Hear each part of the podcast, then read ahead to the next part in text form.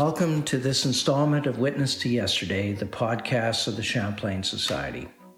My name is Greg Marchildon, and today we're going to talk to Brittany Luby about her history of natural resource development in the traditional lands of the Anishinaabe in northwestern Ontario on the border with eastern Manitoba. Dr. Luby is an associate professor in the Department of History at the University of Guelph. She is the many greats granddaughter of the Anishinaabe chief who signed the Northwest Angle Treaty of 1873. In addition to her scholarship, Dr. Luby has also written two children's books about historical encounters.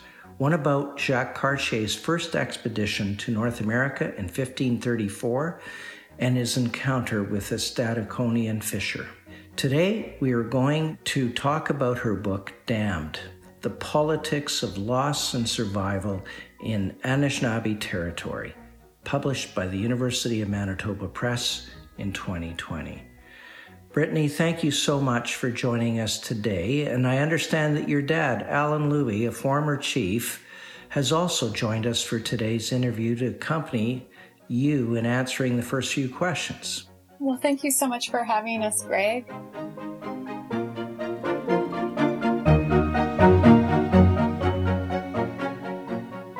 I think it would be great if you could introduce your dad more formally to us. So I'm here with my dad, Alan Luby Ogima, and I wanted to invite him to join this podcast today as the man who introduced me to the Norman Dam. When I was little, we used to drive over to the Dairy Queen. We'd grab our ice cream cones and then take the truck down the road to sit and watch the water. And dad taught me about how the Norman Dam influenced flows and what those flows meant for my family. As a teenager, dad started bringing me out to the odd negotiating table with Canada and Ontario. And my understanding of what this river meant for our people, past and present, really deepened. And so this was my first opportunity to invite dad to sit at a table and share his stories with me. So I'm grateful for that opportunity. But the other reason I really wanted to bring dad with me today is to help live and enliven one of my goals for Dammed, with this book, I really wanted to humanize the story of hydroelectric development.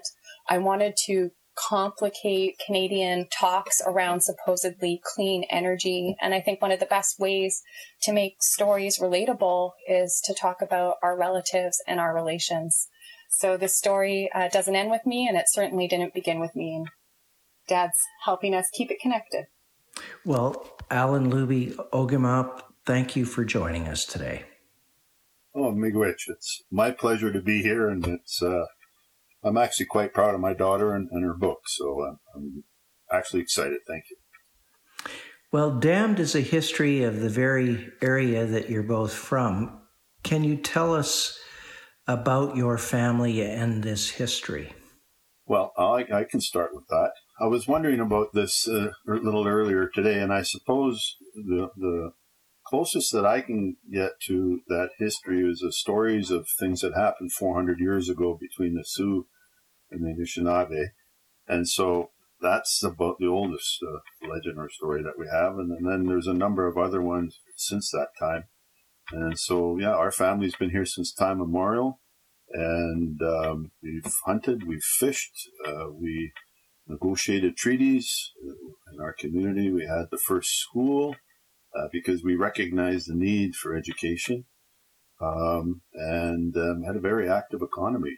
Uh, and everybody was very well off at, when, you, when you look at comparables of the time. And uh, yeah, and the history of, we'll get into a little bit more about the book and the history to our community and what happened. But uh, yeah, that's, uh, that's our background. Well, for those listeners who've never visited Kenora or Lake of the Woods or the Winnipeg River that flows out of the northern part of Lake of the Woods, how would you describe this area?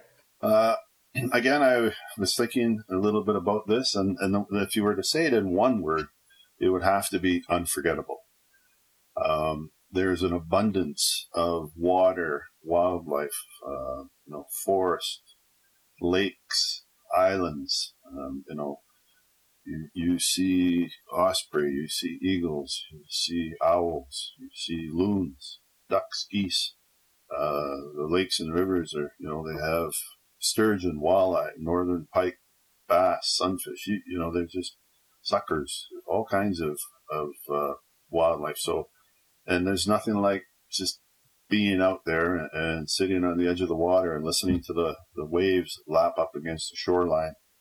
Um, you know, it's one of my favorite things to do. In fact, it's about late September, the last warm day of the year. Quite often, I'll take my boat and I'll, I'll head out in the lake and do about a 140 mile trip by myself when there's not even a soul around. And it, it's amazing how when you when you sit there, how you become uh, the animals and the and the ducks because they haven't seen anybody for a few weeks. They just don't even notice you're there. It's, it's a really interesting time. Well, in fact, Alan, you and Brittany are talking to me from Treaty 3 territory, right in that area right now. Is that right? That is correct, and it's my favorite place to be. Well, the book focuses on a very serious subject, and that's the impact of hydroelectric development. I think many Canadians are aware of the huge disruption that was caused by hydroelectric development in northern Quebec and in northern Manitoba, but they're not as familiar with what happened in Ontario. So you focus on this particular part of the country, that is uh, northwestern Ontario, and the industries that were spawned as a result of that hydroelectric development and the impact on the people in the area, in particular the Anishinaabe.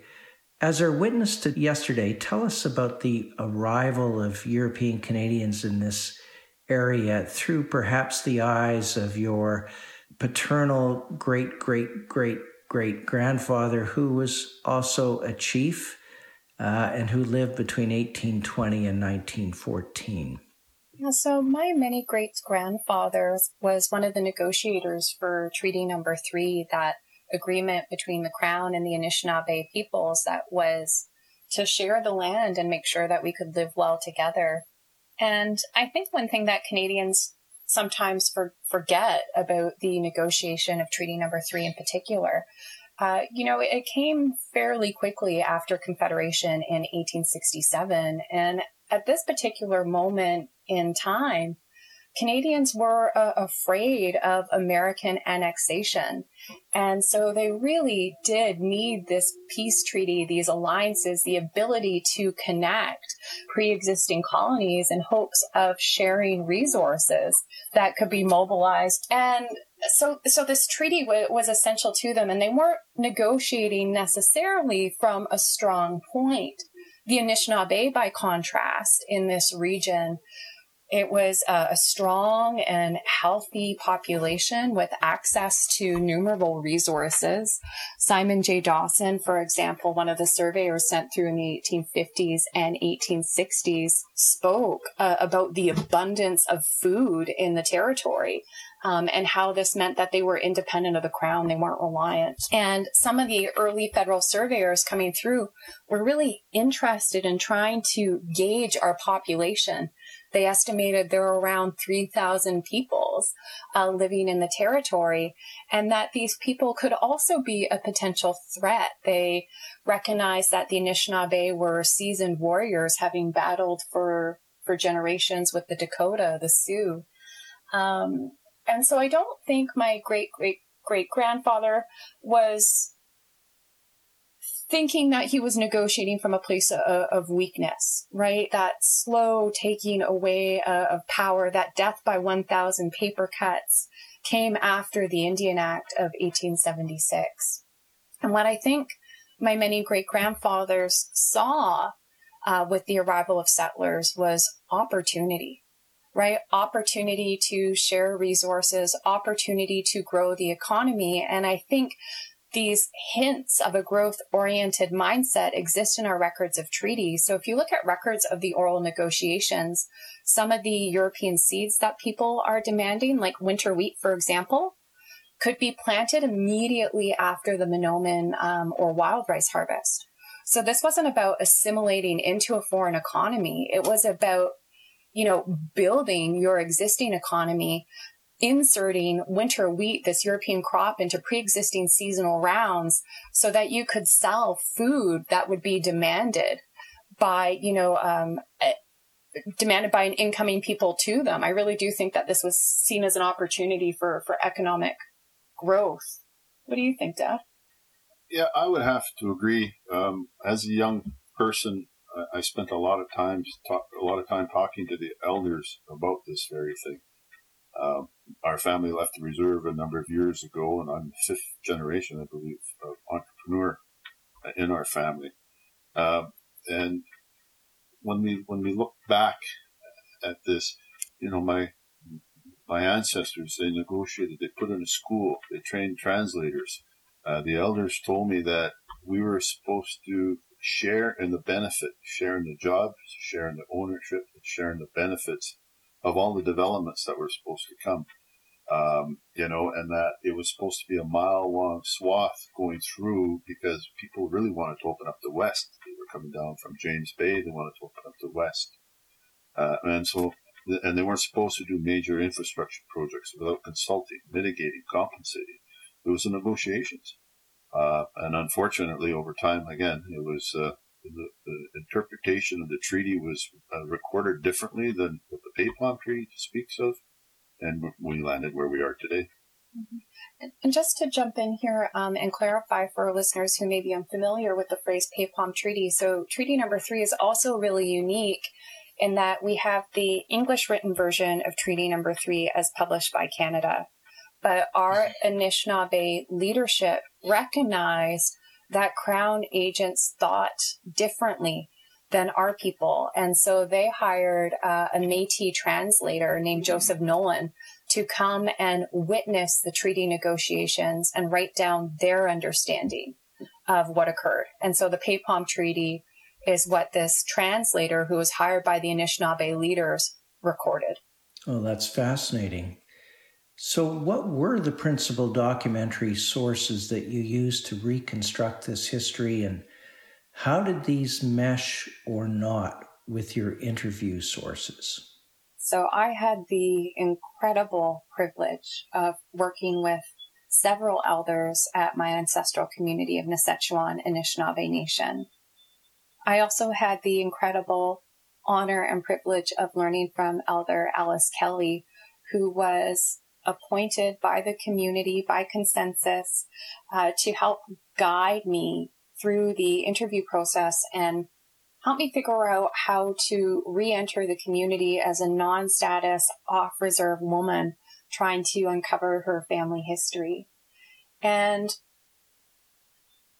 as these interviews unfolded, one thing that I learned is that the elders had some hesitancy about me citing their words at length. They were happy for me to learn my family history, to understand how my ancestors were dispossessed from the land, why I was third generation raised in town. But there was some fear that if I published sections of our interview transcripts at length, that they could be misread or misinterpreted by representatives of Canada or Ontario. And I think part of that that concern had to do with an understanding of the space that the stories were born in.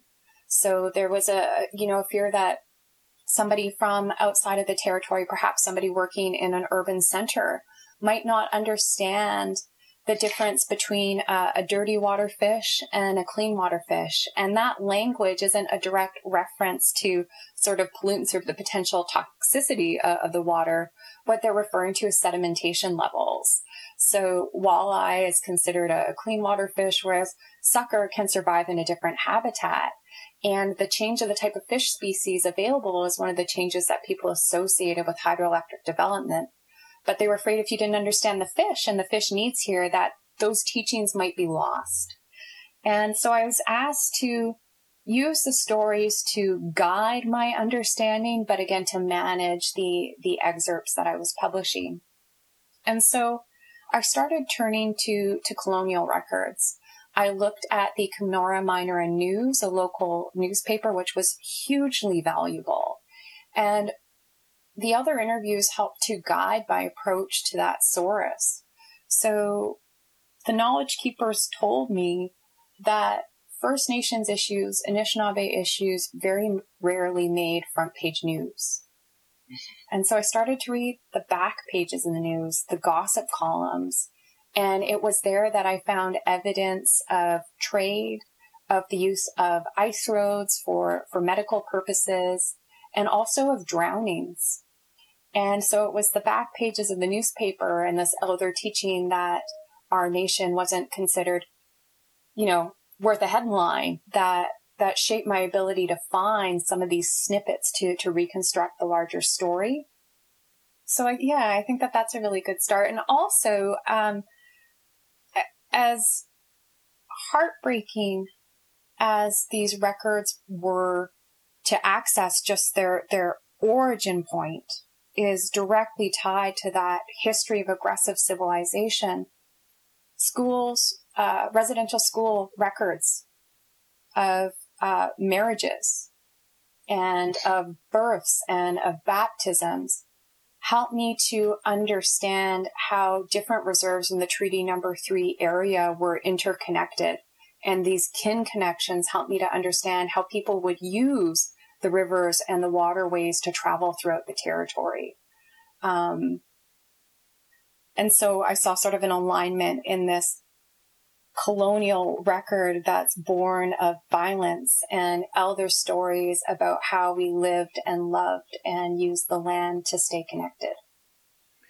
Can you describe the household economy of Anishinaabe families on the Winnipeg River in the late 19th and early 20th century? And in terms of that first wave of development, including the Norman Dam and subsequently the Norman Powerhouse, on the north shore of Lake of the Woods that so affected the way of life in this area? So, traditionally, we had a seasonal cyclical economy. And during the, the spring, you would uh, gather your, your maple uh, sugar, you do your sugar bush work, um, and then you would have your spring fish runs and that would move into planting your gardens. And from planting your gardens, you might move into harvesting your medicines and then harvesting your garden and then harvesting manoomin, also known as wild rice. Then you would have your whitefish run in the fall and you would want to harvest and, and preserve that whitefish to help you survive the winter. And then during the winter months, when the weather's a little colder and animals are growing their winter coats, you transition into your winter hunting and your winter trapping um, and your storytelling season. And then the spring cycle would begin again. Now, some families also participated in what uh, John Lutz might call the uh, moditional economy. And that meant that wage work, if and when available, would be incorporated as part of these seasonal rounds. And in Treaty Number Three territory, what that often looked like was folks acting as fishing guides for summer camps.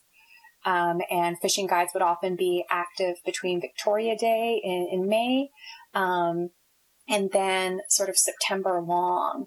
And then folks would bring those wages home and do whatever they can to kind of tap into the manoomin harvest at the end of that season. So you're incorporating your wage labor directly into your seasonal rounds. Um, in terms of how did the, the Norman Dam affect the, the seasonal economy? The Norman Dam had the biggest impact upstream of the Winnipeg River.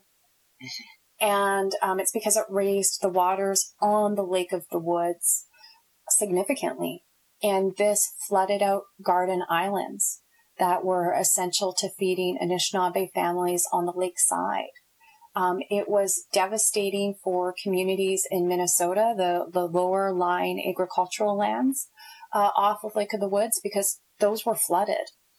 And uh, in the 1890s, shortly after the, the Norman Dam began operations, we can actually see my many greats grandfather in his position as chief petitioning the Indian agent and trying to raise awareness that the Norman Dam was flooding out manoomin crops, wild rice crops on the lake side.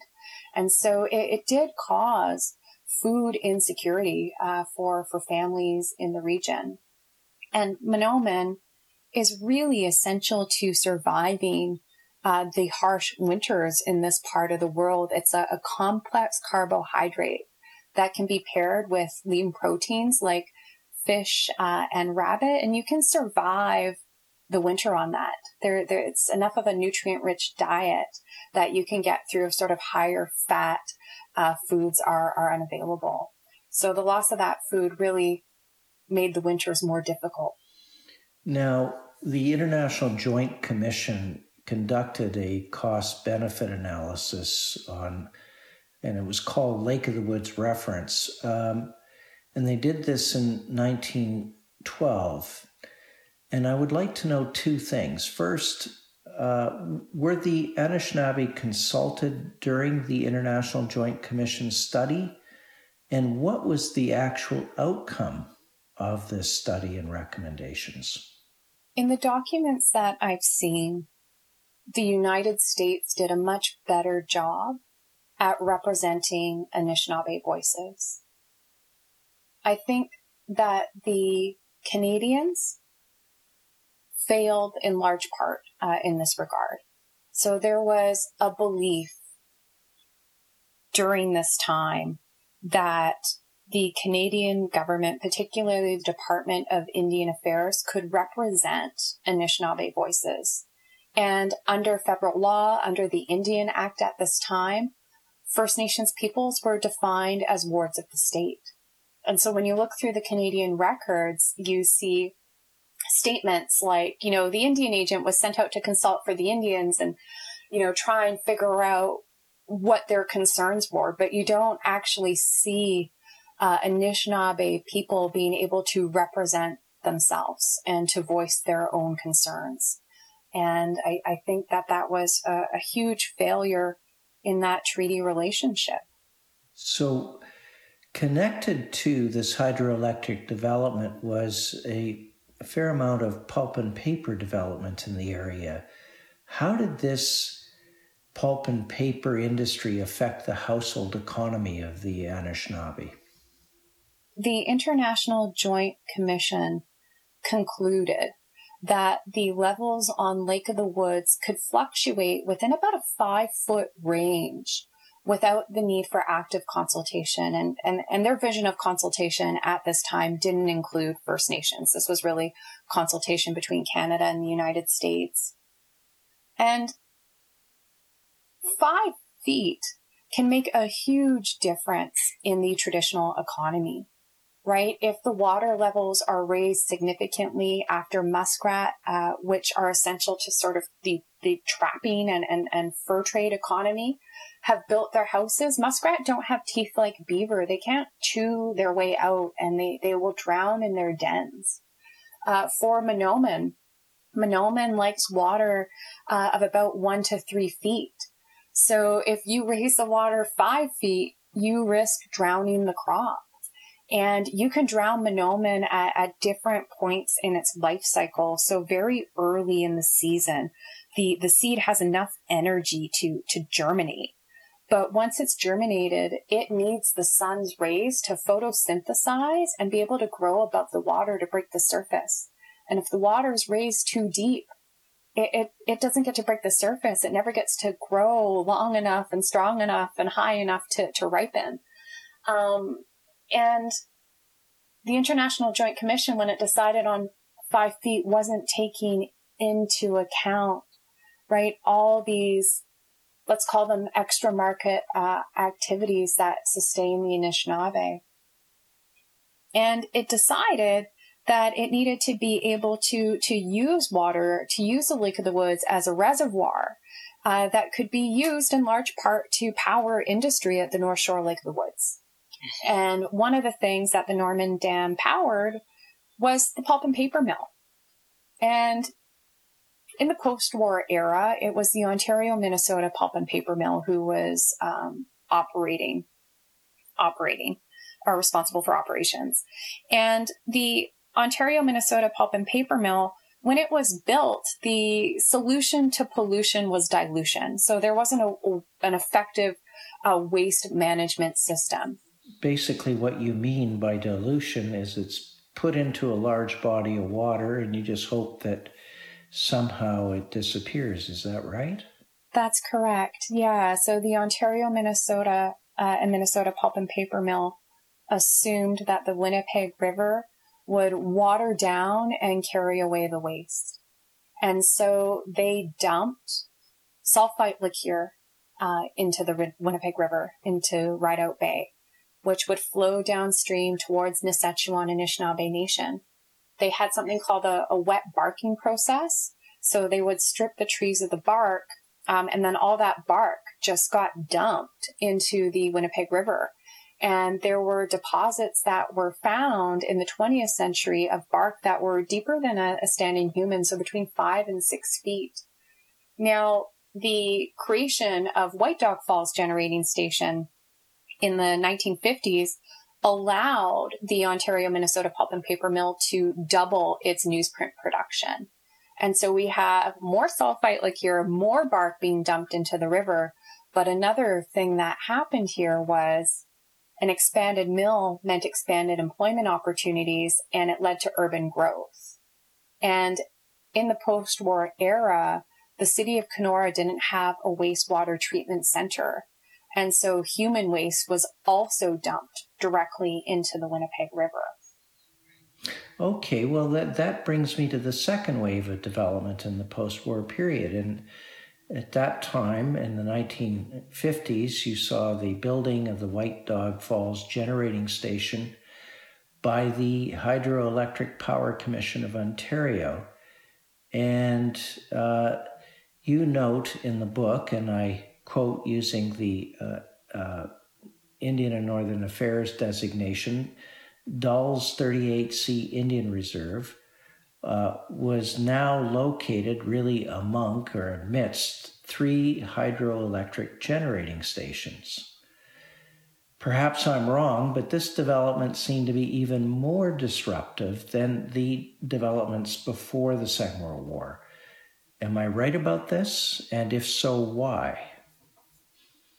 Yes, Greg, you you are correct. The establishment of White Dog Falls Generating Station was devastating for Niisaachewan and Anishinaabe Nation. So water continued to flow from Lake of the Woods into the Winnipeg River, and both the Kenora Powerhouse and the Norman Dam would release water from Lake of the Woods in an attempt to produce uh, electricity, but also uh, to regulate water levels on, on Lake of the Woods. And before White Dog Falls Generating Station, this water could flow freely downstream. But White Dog Falls Generating Station turned the stretch of river uh, between itself and the Norman Dam into a giant reservoir. And so what happened was, is White Dog Falls Generating Station was holding water released from Lake of the Woods.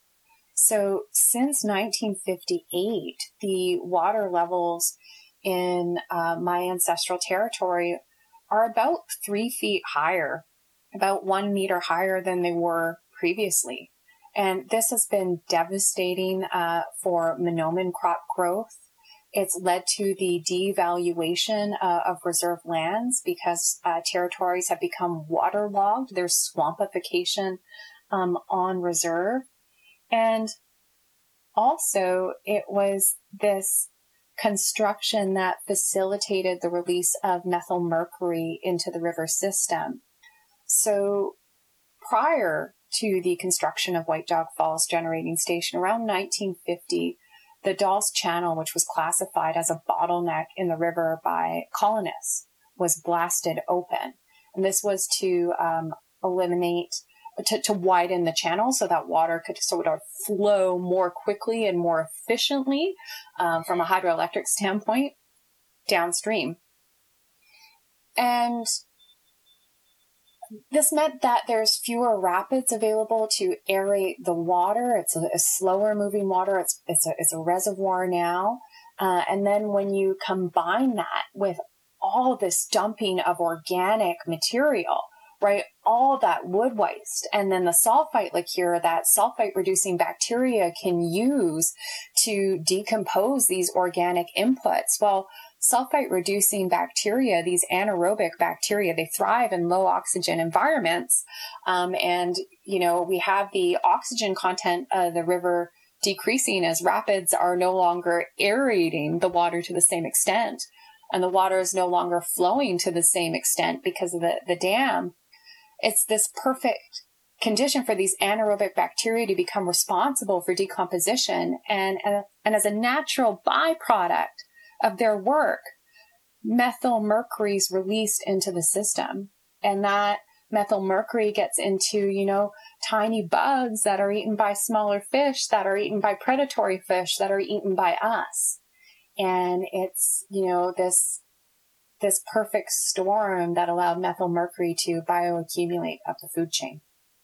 Okay. And I know that that had an enormous impact on, on people living in the area that were previously dependent on the fisheries. One of the most interesting arguments that you make, and it's it's very much contrary to what many past and current scholars have argued, is that reserve lands, such as the ones you're talking about, were not and are not inherently unsustainable. Uh, the assumption generally is that they are unsustainable from an economic standpoint. Can you explain what you mean by this argument? Yes. I, you know, this is a question that makes me take pause because it can be, it can be difficult to unpack. So I think in Canada we have two dangerous myths about Indian reserves. The first myth is that reserves are inherently um, unsustainable because they are removed from the market economy. Mm-hmm. And the second myth is that reserves are located on subpar lands and are therefore unsustainable. And in some cases, this is true. So if you read Sarah Carter's Lost Harvest, which is a book I, I highly recommend, she talks about how, you know, I, I, how reserves were sometimes located away from railroads. They were strategically located to make it difficult for First Nations to sell surplus goods on the open market, and that this was intended to give settlers an advantage. It's also true that in many cases, reserve lands were located on subpar farming lands so that settlers could have access to the most arable fields. But in some cases, like the case of Niisaachewan Anishinaabe Nation, we had a functioning economy. We had a Mahnomen uh, economy. You know, the Elders report bringing in about half a million pounds of Mahnomen from the river. Uh, so this was a, a, huge economy, right? We were initially in, in fur rich lands, right? With muskrat to harvest, um, and, and to sell. And the living was good here. And, and I think that that's evidenced by my many greats grandfather who was born in 1820 and died in the 1900s. He, he lived to over 90 years old. And we look at the records of federal surveyors like Simon J. Dawson, and he's talking about the abundance of food here and that the people are well nourished. And so we do see a richness of life in the territory. I think what's made reserves unsustainable and the structural poverty that we see today has deep roots in the Indian Act, which is just an incredibly violent piece of legislation. And I'm just going to talk about the, the Indian Act that's active today and, and in this moment. There's a section on Indian monies. And the section on Indian monies says that First Nations must get the approval of a colonial agent before spending uh, large amounts of funding. The Department of Indian Affairs needs to decide whether the investment is truly in the, you know, the best interest uh, of the First Nation. And Indian monies are, are, that refers to revenue that's been gained from the sale of reserve lands or reserve resources. So First Nations can't decide how to spend revenue independently decide how to spend revenue generated off reserve lands. Canada can veto those decisions.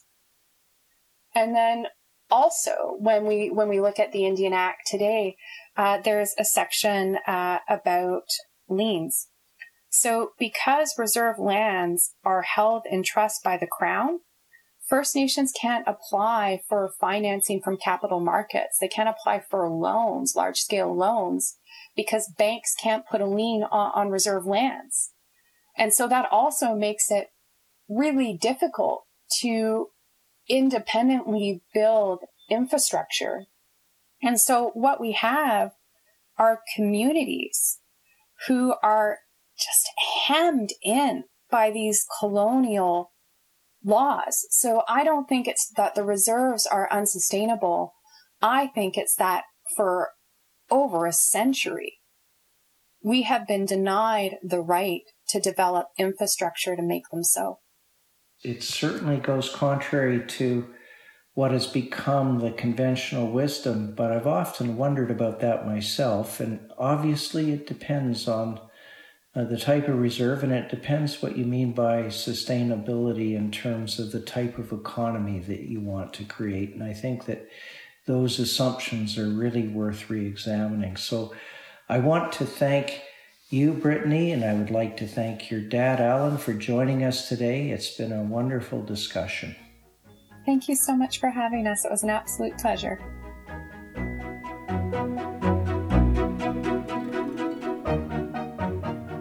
My guest today was Brittany Luby. She is the author of Dammed, The Politics of Loss and Survival in Anishinaabe Territory, published by the University of Manitoba Press in 2020.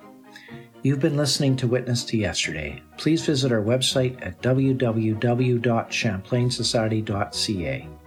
The best way you can support this podcast is by becoming a subscribing member of the Champlain Society. Also, if you like what you've heard, let your friends know by forwarding this podcast through the social media of your choice. This podcast is made possible by the members of the Champlain Society. And we want to thank the Hudson's Bay Company History Foundation, the L.R. Wilson Institute of History at McMaster University, and a consortium of Canadian scholarly book publishers that includes the University of Toronto Press, UBC Press, and the University of Ottawa Press.